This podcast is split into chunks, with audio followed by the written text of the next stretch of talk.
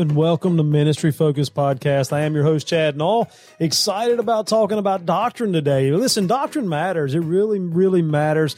God has something to say about it. Matter of fact, the Apostle John had something to say about it. And uh, that's where we're going to kick off the program today. Uh, I want to look at one false teacher that I consider a false teacher. Uh, I wouldn't consider him a preacher, more of a motivational speaker. Uh, we'll be talking about Joel Osteen in an interview he did years ago with Larry King on Larry King Live on CNN. And uh, but before we do that, let's go to the Scripture. Let's see what God's Word has to say about doctrine. Listen to what Second John verses nine through eleven has to say about doctrine. The Bible says this: "Whosoever transgresseth." And abideth not in the doctrine of Christ hath not God. He that abideth in the doctrine of Christ, he hath both the Father and the Son. If there come any unto you and bring not this doctrine, receive him not into your house, neither bid him Godspeed. Wow.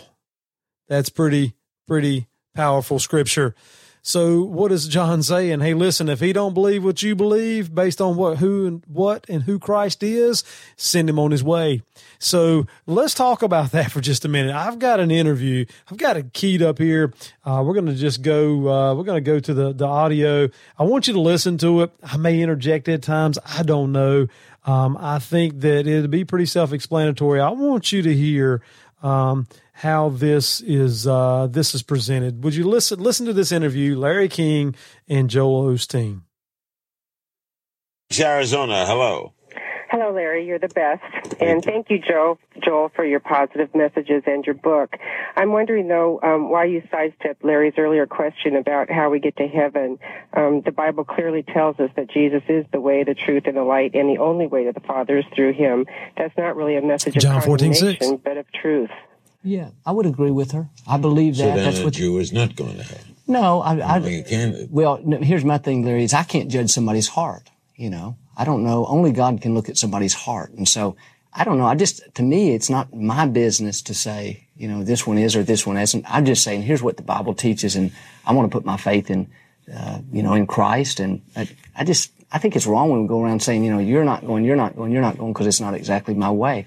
I'm just, I'm not going to be the believe your way. I believe my way. I believe my way with all my heart. But For someone who doesn't share it, well, is wrong, isn't it? Yeah. Uh, well, I don't know if I look at it like that. I would, I would present my way, but I'm just going to let God be the judge of that. I mean, I don't know.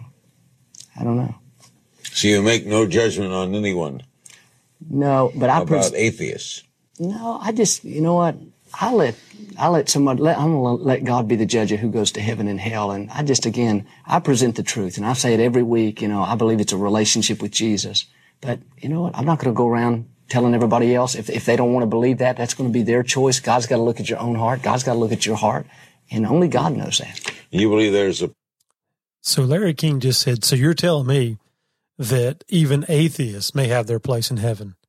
And Joel Osteen completely sidestepped the question and said, well, well, you know, only God knows their heart. Well, if they don't believe in God, then God don't know their heart. Listen to me. What I mean by that is they have not made a decision for Christ. Christ don't know them. My goodness. Could it get any more pathetic? We have the whole word of God. We have everything that we need for life. Everything that we need to be able to make a judgment on what salvation should be in somebody's life. You must believe in Jesus Christ as Lord and Savior. Put your faith in Him, your trust in Him. Believe that He died on the cross for your sin. That's how you get to heaven. That's the gospel, friend. That Jesus came by miraculous birth, that he died on the cross for our sin. He was buried and raised on the third day. And let me tell you something the death, burial, and resurrection is the gospel, and that's the only way you're getting there. Putting your faith in that. Now, listen to the rest of the interview. place called heaven. Here's some preaching I of want to Joel talk to you Osteen. today about living in total victory. Little over 2,000 years ago, they crucified Jesus on the cross. They put him in the grave and they thought that was the end of it. But thank God on the third day, he arose. He said, because I live, you shall live also. He wasn't talking about just breathing. He was talking about living an abundant life. not a barely. I thought Jesus died for our sin. He didn't die for us to have an abundant life. I think he's twisting the scripture. The word of God says that we can have life and life more abundant in Jesus, meaning there's grace and peace, forgiveness. Wow, Joel, get your doctrine straight, buddy. By life, not a life filled with bad habits and addictions and lack and mediocrity. No, because of the price he paid, we have a right to live in total victory. I want you to get that down on the inside. Not What Bible is he reading? We have a right to live in total victory. The Bible says that my righteousness is as filthy rags. Man, what Bible's he reading? not partial victory to where we have a good family, we have good health, but we constantly struggle in our finances. That's not total victory. If God did it for you in one area, He can do it for you in another. So we got to have victory in our health and our finances. That's what total victory is. What about salvation? Is that not the victory that Jesus came to give us? Victory over the, over death and the grave? Victory over hell? My word, Joel. the area. Get a vision for it. Don't get stagnant. Maybe God's blessed you and you have a good family, a good job, but you've had pain in your body for years and years. You used to stand against it.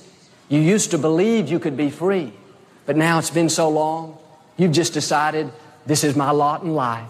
Joel, I So, Joel, you're saying that we have control over our health? My, my, my. Wow. I'm never getting a cold again, guys. You know what? Nope, not going to do it. I'm just going to determine in my heart and in my spirit, I'm never going to get sick again. I mean, is this really what he's saying? And there's 16,000 people every week sitting under this preaching, this speaking, rather. Let's go on. Yes, this is my cross to carry. He has paid the price so that we may be totally free. That means free from bad habits and addictions, free from fear and worry, free from discouragement and depression, free from poverty and lack, free from low self esteem. You need to start seeing yourself the that we may be free from poverty and low self esteem. You know, the Bible says that Jesus didn't have anywhere to lay his head. Hmm. Low self esteem. I don't think the Bible says anywhere in, in the Word of God, anywhere about how I feel about something. what is he preaching? What is he talking about? Free from poverty and low self esteem? Which Jesus is he talking about? Jesus did not come to deliver us from poverty and low self esteem. Jesus came to deliver and save us from our sin, from our sin. Listen on. right way. You are not a sick person trying to get well. You are a well person fighting off sickness. God made you healthy and whole. The scripture says in Ephesians 1 verse 4, long before God laid down earth's foundation, He had us on His mind. Because of the sacrifice Christ made, we are a free people and not just barely free, but abundantly free. One translation says, unquestionably free. I like that phrase. Before God created the world, He was thinking about us. Ephesians chapter 1, verse 4. Let me tell you what the King James Bible says. Let's get our version straight here. Okay. According as he hath chosen us in him before the foundation of the world, that we should be, listen, holy and without blame before him in love. What is he talking about? My, my, my. My, my, my. want to be free, you need to know who you are. You're not just anybody, you're a child of the Most High God. He has breathed His very life Joel, we are sinners. That's what the Bible says we are. We are sinners. That's who we are. We're sinners. Get it straight, buddy. into you. You have His royal blood flowing through your veins. It's the blood of a champion. You're not ordinary. You come from great stock. Your heavenly Father spoke the worlds into existence. Long before you ever got here, He was thinking about you. And let me assure you, He didn't create you to be average. He didn't create you to barely get by, to have all kinds of things holding you back. You've got to get the right vision. God created you to be totally free, to have peace in your mind. Wow. I want you to uh, listen to what Romans 16, 18 has to say. For they that are sh- such serve not our Lord Jesus Christ, but their own belly, and by good works and fair speeches deceive the hearts of the simple. Listen, folks, make sure, make sure that whenever you're sitting under someone claiming to teach the Word of God, that they are teaching the Word of God. It's so important. You know, there there are so many false teachers out there today preaching the the the prosperity gospel, preaching a gospel that's not in the Bible, preaching a Jesus that's not of the Bible and a God that's not of the Bible. Can I tell you, make sure that we you are focused on what the Word of God says. Go get a Bible, open it up, and examine it. You will see the truth. It's all there. God left the good, the bad, and the ugly in there for us. He wanted to make sure that we seen the whole counsel, how people were able to to to claim victory and how people failed and how they got up and overcame that victory through the leaning on the Lord and, and allowing the Lord to minister to them and and and how that our failure is not final, right? All those type of situations are in the Word of God, and it's so important to know that the truth is here if you will just search it out and find it. Hey, listen, I know today's podcast is a little shorter than normal, but listen, I, I, felt it was just needful. I wanted to cover that. I just want you to pay attention.